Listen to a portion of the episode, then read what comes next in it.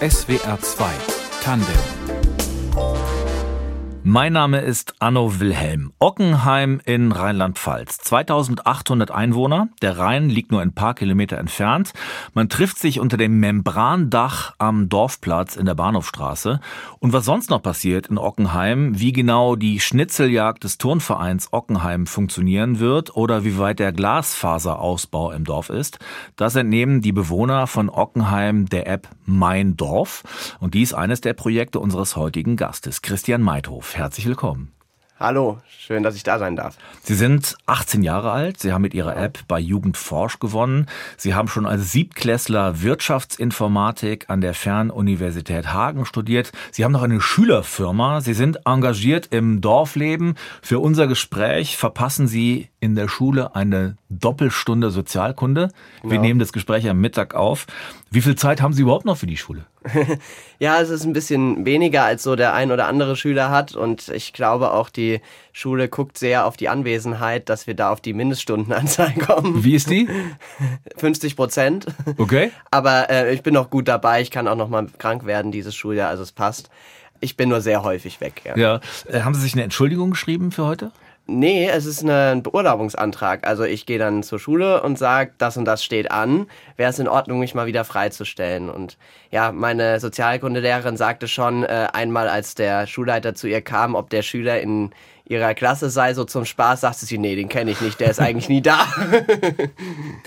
über das Dorfleben von Ockenheim und wie es sich in der App neu verbindet und über sein persönliches Leben, in dem sehr viel sehr früh passiert, sprechen wir mit Christian Meithof.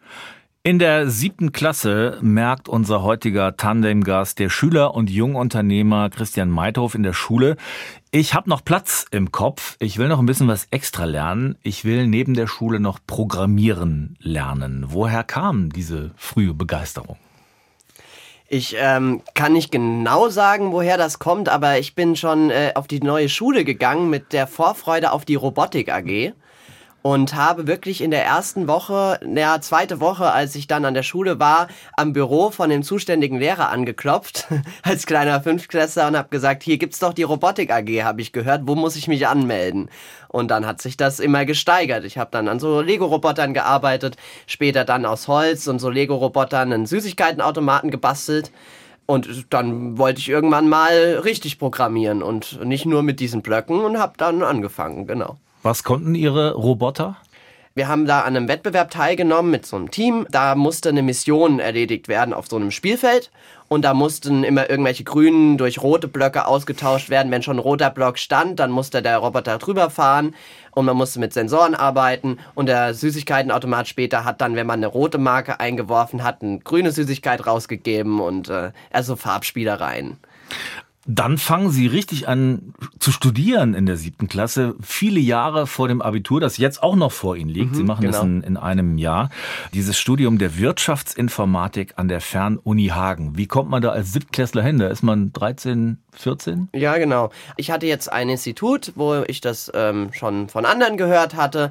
Dann geht das als Akademiestudium, geht das, das geht auch ohne Abitur. Und dann kann man in jeden Studiengang, den man möchte, reingucken und man belegt einfach so einzelne Module. Und dann habe ich externes Rechnungswesen angefangen habe dann im nächsten Semester, ich habe immer nur ein Modul pro Semester gemacht und äh, habe dann Einführung in die objektorientierte Programmierung hieß das und habe dann da mein Programmieren gemacht und dann hatte ich zwei Module ähm, ich hatte ein Wirtschaftsmodul und ich hatte ein Informatikmodul und ich wollte keins der beiden umsonst gemacht haben. Und dann macht Wirtschaftsinformatik mega viel Sinn. Verstehe. Äh, das ist ein reines Fernstudium gewesen oder hatten Sie auch mal Präsenzveranstaltungen, wo Sie dann neben Menschen sitzen, die einfach zehn Jahre älter sind? Nee. Nee, ich hatte nur die Klausuren in Präsent. Wie gucken diese Mitstudierenden dann? Einmal hat einer gesagt, die Schule ist da drüben das habe ich mal gehört, aber ansonsten, ähm, man wird sehr häufig gefragt, was man hier täte.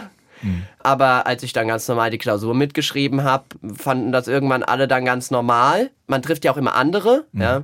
Gespräch ist man immer. Wie viel Zeit hat denn das gebraucht neben Ihrer Schule, das Studieren? Also man muss sich das jetzt nicht so vorstellen wie ein Studierendenalltag. Mhm. Und das habe ich dann immer ähm, zwischen ein und drei Stunden pro Tag gemacht. Als die Schulzeit wirklich Hochschulzeit war und nicht mit Corona, hatte ich natürlich nicht so regelmäßig Zeit. Dann habe ich viel am Wochenende gemacht. Aber ähm, ansonsten, ja, immer mal ein bisschen. Und ich habe mir immer einen Wecker auf eine Stunde bis zwei Stunden gestellt. Und dann war Schluss. Und dann war Schluss, genau. Schülerinnen und Schüler, die so, so früh an Universitäten sind, so als Kinder gewissermaßen, die laufen unter dem, was wir unter hochbegabt kennen. Wie sehen Sie sich selbst? Nee, ich sehe mich absolut nicht als hochbegabt an. Ich glaube, meine Stärke ist, Dinge, die ich lese oder lerne, zu verknüpfen. Also es ist nicht so, dass ich ein fotografisches Gedächtnis habe. Vokabeln lernen muss ich trotzdem. Aber ich baue mir im, äh, in Verknüpfungen auf. Also ich, mir fällt es sehr leicht, in Geschichte mich an das zu erinnern, was ich in Latein gelernt hatte in der Mittelstufe. Oder auch was ich in Mathe in der 5 gelernt habe, konnte ich in der 8 immer noch weil mhm. ich irgendwie das so vernetzt habe, dass bei mir sehr wenig verloren geht. Ihrem vernetzten Denken ja. entspringt dann die App, die unter dem Dachnamen Mein Dorfnet läuft. Das ist gewissermaßen Ihre Firma. Und die App, die Sie da betreiben, heißt Ockenheim App. Das genau. ist Ihr Dorf. Ockenheim. Das ist aber nicht Ihr erstes Projekt. Sie haben vorher schon zusammen mit anderen eine Schülerfirma gegründet, die Krimi-Geschichten, selbst erdachte Krimi-Geschichten mit einer Stadtführung in Bingen genau. verbindet. Wie funktioniert das? da ist das Ganze entstanden. Also das war ursprünglich ein Cloud-Ding. Äh, also hat man irgendwelche Links ge gefunden in Bing. Das haben wir jetzt alles professionalisiert mit eigener Webseite, eigenem System und selber programmiert. Und ähm, man bekommt eine Karte. Wir haben eine ganz analoge Karte, weil nur dann lernt man die Stadt richtig kennen, wenn man nicht einem Pfeil nachjagt. Digital sind dann Zeugenaussagen oder wir haben auch ein nachgestelltes Online-Banking, ähm, dass man sich ins Online-Banking reinhacken kann. Ja, und zwar ist äh, einfach wichtig, ähm, im Tatort selber mitspielen zu können. Leider ist der Gedankengang nicht aufgegangen, weil ich kenne ja die Lösung, ich kann das gar nicht selber spielen. Sie hätten gerne, Sie können nicht. Wie schade. Und dann ist der nächste Schritt eben die Ockenheim-App. Wie leicht oder schwer ist es denn als Minderjähriger, der Sie da noch waren, äh, so ein Unternehmen zu gründen? Äh, eine Vollkatastrophe. Also für die Schülerfirma gibt es eine, gab es eine sehr gute Lösung an meiner Schule. Mhm. Ähm, es gab ein Schülerfirmenprogramm. Da kann man als Schüler in einem sehr ähm, sicheren Rahmen, man sagt das Laufen lernen im unternehmerischen Sinne. Und das habe ich gemacht. Aber dann wurde dieses Programm eingestellt und äh, jetzt brauche ich dieses echte Unternehmen. Und in dem Zusammenhang habe ich mich dann rangesetzt an ein Gerichtsverfahren, weil unter 18 darf man sich selbst nicht vertreten. Die Eltern sind ja ähm, sorgeberechtigt, mhm. aber auch die Eltern dürfen aus Jugendschutzgründen keine Firmengründung erlauben. Mhm. Da brauchen sie die Zustimmung des Familiengerichts. Und dann ähm, habe ich vor Gericht dieses Verfahren begonnen. Ich habe da einen Brief hingeschickt mit, mit diversen Nachweisen von der Schule, von meinen Eltern, eine Begründung von mir, einen Businessplan, allem drum und dran dann ging das Verfahren los und dann bekamen meine Eltern einen Brief, in dem stand, dass ihr Kind einen Anwalt bekommen hätte, vom Gericht zugestellt, das nennt sich Prozesshelfer, der ein Einvernehmen zwischen Eltern und Kind herstellen soll. Das war ein Brief, den muss man sich vorstellen, den kriegen Eltern, wo man denkt, die Kinder werden missbraucht oder so. Äh, und dann haben meine Eltern wirklich so einen offiziellen Brief vom Amt bekommen und man müsste doch das Einvernehmen herstellen. Da hat mich meine Mutter gefragt, ja, was soll denn das? Und da habe ich gesagt, keine Ahnung, ich bin mit euch im Einvernehmen. Und das ging noch absurd weiter mit Jugendamt, das dann das Kind wohl zu Hause sicherstellen wollte. Also ich glaube, man hat uns erstmal als verrückt eingestuft. Und äh, ja, aber dann sehr schnell haben dann alle verstanden, hier ist alles in Ordnung. Mhm. Und dann kam es zur mündlichen Verhandlung. Und da äh, habe ich im Grunde genommen das Gleiche, was ich vorher schon dreimal erzählt hatte, nochmal erzählt. Und dann hat sich am Ende die ähm, Rechtspflegerin dazu entschieden, mich unter 18 18 zu machen. Okay, das zu gestatten. Also es geht ja vermutlich darum, Kinder vor Druck, vor Erwartungen, genau. auch vor äh, eigenen Erwartungen, Übererwartungen zu schützen. Wenn Sie das bestimmen könnten, das Verfahren nach Ihrer Erfahrung jetzt, wie würden Sie das machen? Ich finde schon, dass das Verfahren mit den ganzen Hürden wichtig ist, weil es gibt sehr viele, auch in dem Jugend-Startup-Kontext, äh, Leute, die sich nicht viele Gedanken machen. Und ich glaube schon, man muss sich Gedanken machen, bevor man überhaupt sowas startet. Man sollte sich nicht so viele machen, aber es darf keine sechs Monate dauern. Das ist äh, No-Go. Sie haben sich gewünscht, Bodo Wartke, Liedermacher, nicht in meinem Namen. Warum? Ich bin, ähm, das merkt man ja auch an meinem Dorfnet, an der Idee, ähm, ich bin ein Mensch, der voll im demokratischen System hier in Deutschland verankert ist. Ich äh, lebe Demokratie und möchte das unterstützen, der freie demokratische Prozess. Und ähm, ich erlebe in, immer wieder Menschen, die sich darüber keine Gedanken machen. Das Lied jetzt speziell, da geht es um Religionen, die sich ähm, abschotten gegenüber Nichtgläubigen oder Andersgläubigen. Und mein Bild von einer Gesellschaft ist, dass es egal ist, was man ist, äh, besingt ja Bodo Wartke auch, weil man äh, einfach sich untereinander versteht, den anderen leben lässt, was er denkt und was er tut, sich gemeinschaftlich ähm, für seine ähm, Standpunkte einsetzt und niemanden ausschließt und keine Vorwände nutzt von Religionen, um irgendwelches Leid zu verursachen. Und ähm, das gehört für mich zu einer Gesellschaft dazu. Und da denke ich, da ist bei manchen Menschen, denen ich auch begegne, ein Missverständnis da. Und ja, deswegen habe ich es mir gewünscht, um einfach nochmal auf das Thema aufmerksam zu machen. Wenn ich ein Gott wäre, von irgendeiner traditionsreichen populären Weltreligion, von welcher Religion, ist aber völlig egal. Dann hätte ich was zu sagen, das geht euch alle an, denn ihr habt da etwas Wesentliches missverstanden. Und das bereits zum wiederholten Mal. All der Hass und all das Leid, für das ihr weltweit verantwortlich seid, Flucht und Vertreibung und all die menschlichen Dramen, Unterdrückung, Krieg, Völkermord, wovon ihr behauptet, es wäre Gottes Wort. Als die A-Jugend von Ockenheim gegen die A-Jugend aus Gau-Algesheim, der Nachbarstadt, gespielt hat, da war auf der Ockenheim-App richtig was los. Ockenheim war elektrisiert von diesem Spiel. Christian Meithof ist unser Gast in SWR 2 Tandem. Er hat die App programmiert, damit den Landeswettbewerb Jugend forscht gewonnen. Herr Meithof, Sie interessieren sich null für Fußball, sind aber trotzdem selbst zu diesem Spiel gegangen. Was hat Sie hingezogen? Monika Schmidt-Hermann, die das äh, geschrieben hat, den Beitrag, die ähm, sagte, es ist das entscheidende Spiel um die Meisterschaft. Und dann habe ich beschlossen, ähm, das ist was Wichtiges. Und Algesheim ist ja auch ein, ja, ein Erzgegner. das ist so richtig Lokalduell, das sind ein paar Kilometer. Ja, genau, ne? ja. Und dann ähm, ist es äh, richtig, also es ist auch ein richtiges Champion-Spiel gewesen. Und ähm, ich habe verstanden, dass das Spiel witzig, äh, wichtig ist und bin dann hingegangen und habe gedacht, das lasse ich mir nicht entgehen. Wie ist ausgegangen? Äh, leider nicht gut. Ach Mist, verloren. Ockenheim ja. hat verloren. Was hat Sie denn interessiert an dieser App? Genau diesen Sog, der Sie da selber zum Fußballplatz zieht, zu erzeugen? Oder ist es eher dieser Unternehmerantrieb? Ich will was, will, will was Eigenes machen. Gar nicht. Es war nie vor, ein Unternehmen zu gründen. Hm? Ähm, ich hatte geplant, die Ockenheim-App zu machen. Nämlich, mich äh, hat es aufgeregt, dass ständig gegen die Aktiven im Ort ähm, irgendwelche, ja, nicht Hetze, aber irgendwer hat immer nicht verstanden, dass da irgendwas läuft. Es läuft so viel in diesen ehrenamtlichen Gemeinden und auch bei uns in Ockenheim. Und ähm, es hat mich geärgert, dass das die Leute nicht gesehen haben. Man kommt nicht zu Informationsabenden, hat aber immer eine sehr große Meinung. Mhm. Ähm, das heißt, der Dorfklatsch und Tratsch ist sehr aktiv. Das heißt, uninformierte Bürger diskutieren trotzdem mit. Und das ähm, sorgt aus meiner Sicht nicht für einen demokratischen Diskurs, sondern für einfach irgendwelche Gefühlsdenken. Und das wollte ich ein bisschen zurückdrängen und wollte ähm, die Informationen ins Dorf bringen. Und das sollte die Ockenheim-App machen, weil es geht darum, bürgernah, es soll gerne gelesen werden, es soll möglich sein, das zu pflegen in einem ehrenamtlichen Konstrukt von der Verwaltung, wo eigentlich keine Zeit ist. Und ähm, damit auch noch das Dorfleben abgebildet ist, auch noch die Vereine mit eingebaut sein. Und das zusammen war das Konzept für Ockenheim. Es war immer die Ockenheim-App.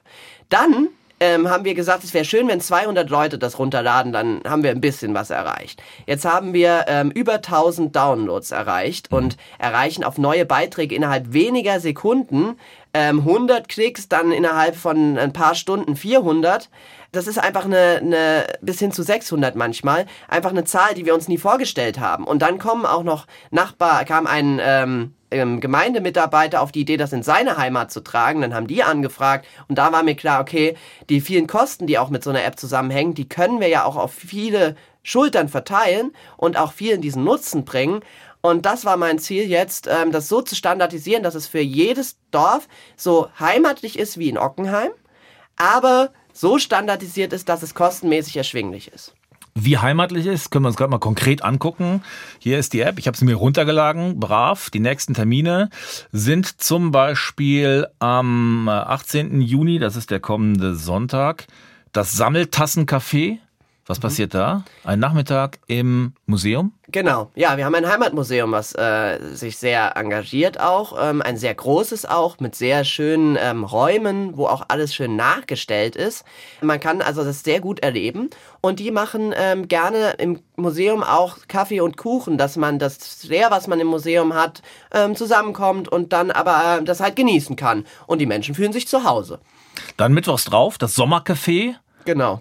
Das Kultveranstaltung? Ist, ja, genau. Das ist ähm, äh, neben der Kirche gibt es ähm, ein paar Tische und Stühle mhm. direkt neben der Bäckerei und da ähm, spielen äh, OckenheimerInnen und manchmal auch Auswärtige ehrenamtlich ein, eine Stunde, zwei Stunden Programm. Das können Musiker sein. Äh, wir hatten auch schon mal Zauberei. Mhm.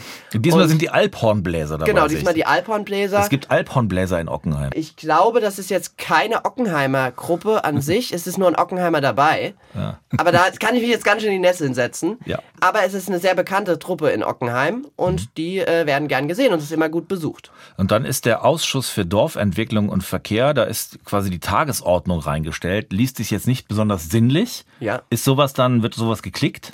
Ja, also bereits schon im Kalendereintrag wird es schon mal angeklickt, aber die Gemeinde, die setzt das auch nochmal in den Newsfeed rein, dass jeder Bürger auch eine Push-Nachricht bekommt. Das kann man sich dann vorstellen, wie wenn man vom SWR Verkehrsmeldungen bekommt. Und da lesen das wirklich viele, weil wir schreiben das oder derjenige, der das schreibt, nie so, dass es irgendwie langweilig klingt, sondern es wird versucht, kurz und knackig das Wichtigste, was die Menschen interessiert, auf den Punkt zu bringen. Und dann sind das richtige Quotenschlager. Was waren denn bisher Ihre allergrößten Hits? Das war, als der Kreis kurzfristig auf die Idee kam, ein neues äh, Buskonzept. Die sagen langfristig, es hat nur keiner gewusst, mhm. einzuführen. Und dann ist von äh, Sonntag auf Montag einfach viele Busse nicht mehr gefahren oder also ganz die anders. Linien oder die, die Linien waren ganz, äh, die Linien waren ganz anders. Wir hatten auf einmal in Ockenheim zwei Linien, die an mhm. verschiedenen Haltestellen fuhren. Mhm. Leute waren wirklich überhaupt nicht mehr in der Lage, noch zu verstehen, wo fährt denn was. Die Bahn-App war noch nicht aktualisiert und das führte zu einem ziemlichen Chaos.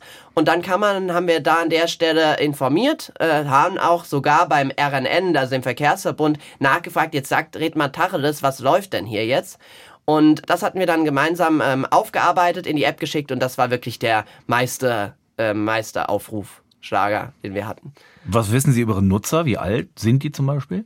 Leider weiß ich über die Nutzer ziemlich wenig, weil wir keine oder die Gemeinde hat sich dazu entschlossen und hat mich gebeten, keine Daten zu sammeln, was ich auch wichtig finde.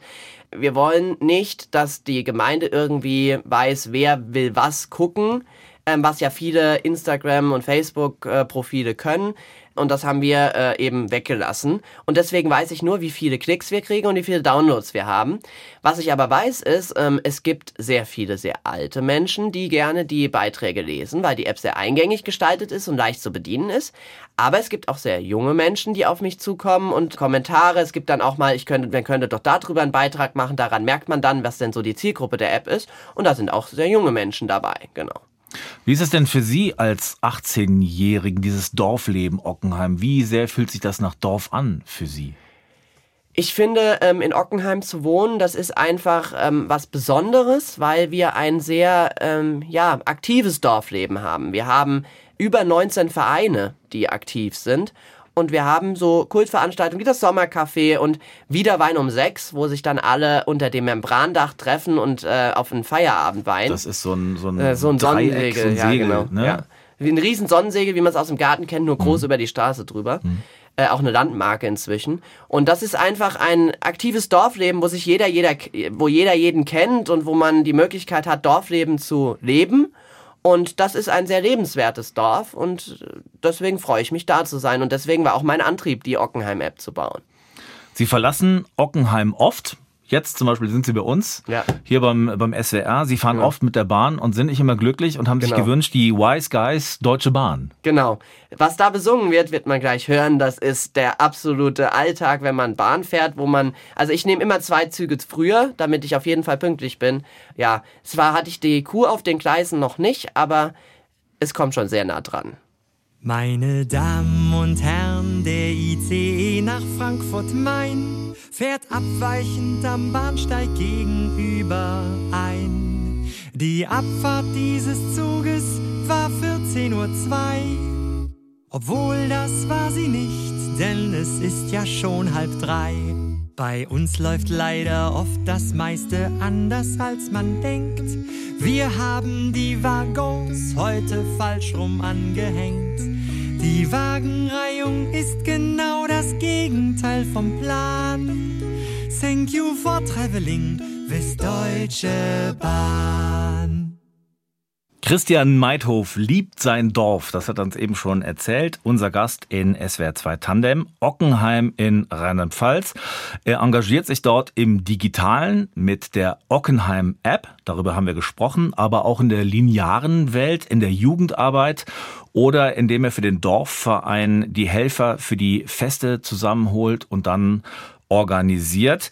Ockenheim liegt in der Nähe von Bingen, da gehen Sie auch in die Schule, das ja. ist nicht weit. Bingen am Rhein. Dann Mainz, sind 20 Kilometer nach Mainz. Wie viel Dorf ist das wirklich? Wie, wie nah sind diese, sind diese Städte? Es ist sehr Dorf, aber es ist auch nicht so abschüssig. Also wir haben einen Rewe, wir haben eine Bäckerei, wir haben sogar zwei Bäckereien. Es gibt auch einen Friseur, ja, also so richtig Dorf, ja, wie man vielleicht das aus den ähm, Dorffilmen kennt äh, im Fernsehen, nee, ist es nicht. Aber es ist sehr dörflich, weil es kennt jeder jeden. Ähm, man hat diese Gemeinschaft und das ist das, was für mich ein Dorf ausmacht und das haben wir total in Ockenheim. Sie haben eine Kirche, in der Sie Orgel üben genau. dürfen. Ja, ich äh, bin leidenschaftlicher Orgelspieler weil es eine super ähm, ja, Ausgleich ist zu dem, was ich sonst so mache. Und äh, ich habe mir überlegt, welches Instrument spiele ich und ich wollte was super Großes, super Lautes und da bietet sich Orgel an. Und ja, da darf ich an der alten Stummorgel auch üben, genau. Wie passt das alles zusammen? Schule und Engagement im Dorf, Orgel spielen? Ja, Engagement im Dorf, da gibt's ja auch Saison. Es ist ja nicht immer gleich viel zu tun. Ich mache vor allem auch das Digitale von dem Dorfverein und äh, das passt schon sehr gut zusammen. Das mache ich dann immer sehr spät abends, kurz vorm Schlafengehen, äh, wenn ich da was organisieren muss. Und äh, Schule ist dann morgens und wenn ich aus der Schule komme, kommt dann die App und hin und wieder übe ich dann Orgel. Dörfer haben ein großes Problem in unserer Zeit. Manche Dörfer, die verlieren gerade die Jungen, die dann keine Perspektive mehr haben in der Region. Sie verlieren auch Sozialleben, oft ihren Mittelpunkt. Der Dorfgasthof macht zum Beispiel zu. Wie viel Mittelpunkt ist denn diese, diese App, die Sie programmiert haben? Die App, die ist äh, vor allem ein wichtiges Informationsmedium, um schnell Informationen ins Dorf zu bringen die App haben wir absichtlich, also ich habe das ja sehr eng mit der Gemeinde entwickelt, die, das Konzept, absichtlich nicht mit einem Diskussionsforum ausgestattet, weil wir wollen nicht die Diskussionen und Debatten digitalisieren äh, und das muss ja auch noch jemand beaufsichtigen. Deswegen, die Dorf-App hat eher das Ziel, gut ohne das Dorfklatsch und Tratsch, man kennt es von Stille Post, die Informationen verändert, an die Menschen zu bringen und ähm, dementsprechend ein sehr wichtiges äh, Medium. Und ich glaube, auch wenn ich es heute abschalten würde, ich bräuchte Personenschutz. oh je, haben Sie denn so eine Art Marktforschung betrieben? Sind Sie mal zu den Nachbarn gegangen und haben gefragt, interessiert euch das? Würdet ihr euch das Ding runterladen? Ja, Nachbarn nicht unbedingt. Ähm, ich bin sehr früh in die Gespräche mit den äh, BürgerInnen gegangen und ich habe auch die App sehr früh entwickelt. Also dieses typische, wie man sich das vorstellt, man entwickelt die App, dann ist sie fertig und dann veröffentlicht man sie. Das habe ich nicht gemacht, sondern ich bin in einem sehr halbfertigen Zustand. Sie war funktionsfähig, war einsetzbar, habe ich sie schon den ersten Nutzern zur Verfügung gestellt und habe mir das Feedback wieder genommen. Und äh, so ist das dann nach und nach entstanden. Also die ähm, Veröffentlichung letztes Jahr der Ockenheim-App die Version, die hat mit der von heute nicht mehr viel zu tun. Sie haben, das haben Sie eben gesagt, inzwischen weit über 1000 Downloads. Ja. In Ockenheim leben 2800 Menschen. Das heißt, da haben dann doch nicht nur Menschen aus dem Dorf sich das Teil runtergeladen. Ja, jetzt muss man erstmal bedenken, es gibt ja Menschen, die haben mehr als zwei, äh, als ein Gerät. Mhm. Das heißt, da wird eine Doppelung sein. Und was man auch bedenken muss, sogar, also man munkelt sogar die Tromersheimer, das muss man sich vorstellen, wie so, so eine Mini-Spaßfeindschaft, ähm, haben das äh, runtergeladen. Das ist das Nachbardorf. Das Nachbardorf, genau. Und wir haben auch Downloads aus Australien, aus dem tiefsten Bayern. Also zwei, Australien und tiefstes Bayern, weil Menschen, die ausgewandert sind, immer noch verbunden sind mit ihrem Heimatdorf und sich jetzt freuen, dass sie auch aus der Ferne ganz nah sind. Wissen Sie, wer das ist? Nee, Leider nicht. Sie ich haben hab die das, Daten nicht. Ich habe die Daten nicht. Einmal hat mir das jemand erzählt, dass er eigentlich in Australien wohnt. und sich freut, dass er immer informiert ist. Aber ich sehe auch, wo die Leute wann im Urlaub sind. Also besonders im Sommer habe ich äh, viel Portugal-Abrufe. Ich habe auch äh, Ukraine schon gehabt. Wir haben ukrainische Flüchtlinge, die sich inzwischen engagieren und die App auch gerne nutzen, um informiert zu sein. Und viele andere Länder. Also Flüchtlinge, die nach Deutschland gekommen genau, sind, wieder ja. zurück in die Ukraine gegangen ähm, sind. Und manchmal in die Ukraine gehen oder noch eine ukrainische E-Mail-Adresse haben. Ja. Genau. Das ist ja, glaube ich, ein Phänomen. Menschen, die auswandern, für die ist äh, Heimat was, was sich oft über solche, zum Beispiel Verkehrsmeldungen im Radio äh, überträgt oder dann vielleicht auch den, die Tagesordnung dann im Ausschuss fürs, fürs Bauen im Heimatdorf. Inzwischen nutzen auch andere Dörfer, Gemeinden ihre App oder sind zumindest interessiert. Wer hat sich denn da so bei Ihnen alles schon gemeldet? Ich habe eine Zuschrift aus dem im hohen Norden in Deutschland schon mhm. bekommen. Mhm. Ich habe auch welche aus Baden-Württemberg und es verbreitet sich vor allem aber im Umfeld, aber im weiteren Umfeld. Die direkten Nachbargemeinden sind noch nicht so weit wie zum Beispiel weiter weg. Also ich muss im Moment sehr weit fahren, aber macht Spaß, ich komme ganz gut rum. ja, und da gibt es inzwischen 16 Interessierte, 17 seit gestern und äh, wir sind da dran. Und die erste kommt jetzt dazu demnächst. Christian Meithof ist 18 Jahre alt, Schüler und Unternehmer. Herr Meithof, Sie sind heute vom Unterricht befreit. Nächstes Jahr machen Sie Abitur, G9, Rheinland-Pfalz. Ja. Wenn Sie auf die große Freiheit danach blicken, wissen Sie schon, was dann für Sie kommen könnte? Ich bin sehr vorsichtig mit Voraussagen, weil bei so einem Startup passiert sehr viel in sehr kurzer Zeit und da wird sich sicherlich einiges nochmal ändern. Mein jetziger Plan ist es, auf jeden Fall mich ähm, längere Zeit jetzt mit meinem Dorfnet zu fokussieren nach dem Abitur. Ich weiß nicht, ob es ein Jahr ist oder ein halbes Jahr. Ich will mein Dorfnet auf jeden Fall weitermachen. Aber irgendwann soll auch nochmal ein Studium kommen, weil ich äh, glaube, dass das schon notwendig ist und man ja auch immer wieder viel mitnimmt, dass man auch wieder für das Startup benutzen kann. Und da versuche ich einen Studiengang zu finden, vielleicht kann ich Wirtschaftsinformatik weitermachen, der sehr verträglich ist mit dem Start-up-Leben. Und das ist so der Plan. Und eigentlich wollte ich auch noch einen Auslandsaufenthalt machen, aber wo der dann reinpasst, wer weiß. Gau-Algesheim, Nachbarstadt. Ja, genau. Gilt nicht als Auslandsaufenthalt. Die App läuft in Ockenheim, in Ihrem Heimatort. Sie haben mir eben erzählt, es gibt eine ganze Reihe von interessierten anderen Gemeinden, anderen Dörfern, die das Modell gerne hätten, um es dann auf sich quasi umzumodeln. Verdienen Sie Geld damit? Ja, also im Moment ist es so, dass es sehr gut trägt, die Kosten. Ähm, langfristig muss es natürlich so sein, dass man die Kosten, die auch personell entstehen, damit tragen kann. Ja, ich will schon, dass man damit Geld verdienen kann, weil eine App zu betreiben ist ein Fulltime-Job und kein Ehrenamt. Das habe ich jetzt auch gelernt und das muss man irgendwie machen. Und deswegen, ja, da muss eine Finanzierung her. Allerdings möchte ich das so breit aufstellen, dass das preislich immer noch im Rahmen ist und wir nicht die App-Kosten haben, die normalerweise auf jemanden zukommen, der eine eigene App betreibt, sondern eben dadurch, dass es viele sind, viele Schultern haben, auf die wir es verteilen können. Haben Sie schon ein Geschäftsmodell im Kopf für die Zukunft, das Sie dann auch weiter trägt? Also im Moment ist es so, dass es ja die Gemeinden die Kosten übernehmen einen Teil der Kosten und äh, für Nutzer und Vereine es kostenlos ist. Es wird aber notwendig sein, ein weiteres Modell einzuführen, weil Stadtteile oder Ortsteile, die kein eigenes Budget haben, auch gerne die App nutzen möchten. Und ich finde es immer blöd, nur weil Leute kein Budget haben, ihnen die Chance nicht zu geben. Jetzt muss man natürlich irgendwelche Kosten da reinkriegen.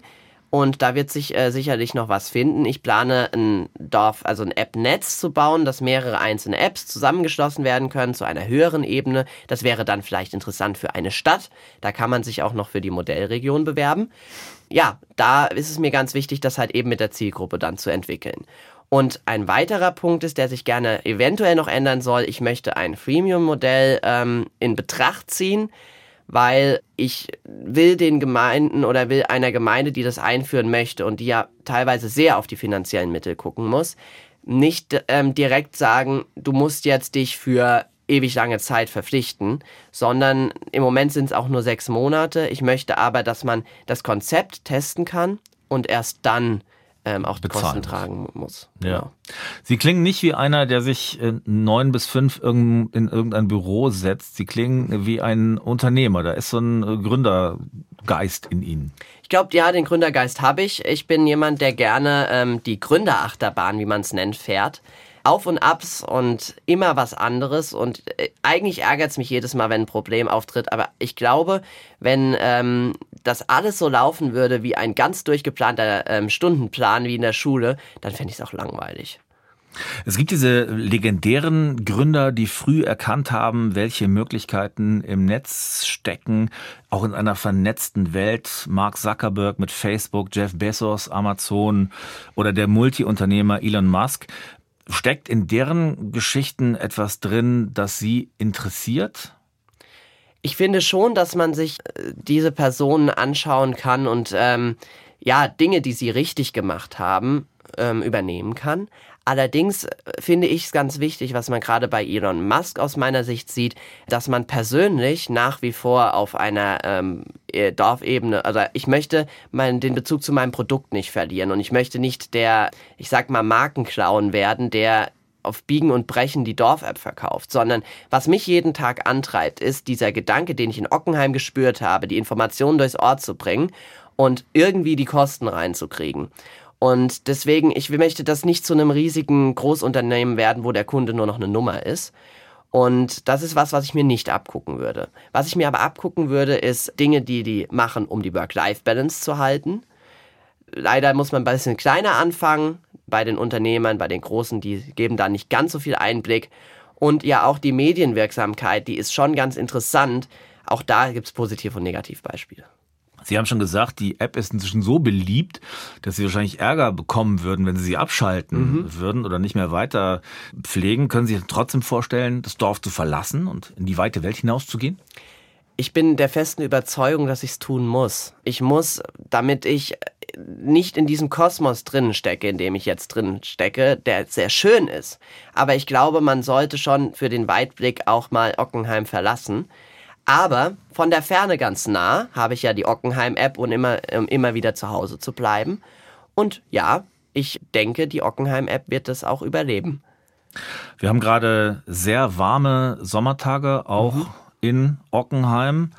Was lockt Sie abends mehr, mit Freunden auszugehen, vielleicht auch mal einen zu trinken oder an der App zu feilen? Ich habe das Problem, dass ich sehr häufig doch eher zu der, zu der App tendiere im Kopf, weil ich manchmal auch denke, es gibt so eine Art Pflichtgefühl. Was ich versuche im Moment sehr auf die Reihe zu kriegen, ist eben eine gute Balance zu finden.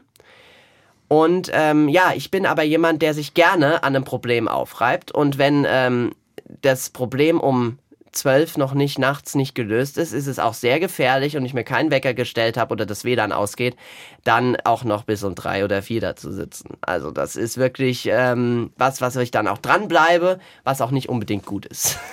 Ihre Mutter ist mitgekommen, hat sie begleitet. Weiß die das, was da nachts noch los ist dann? Dass das mit dem Schlafen so Ich verkürzt ist? Ich glaube, sie weiß es. Sie sagt es auch hin und wieder, dass ihr das nicht so passt. Aber ja, ich sag dann, ja, machen wir morgen anders. Mal gucken.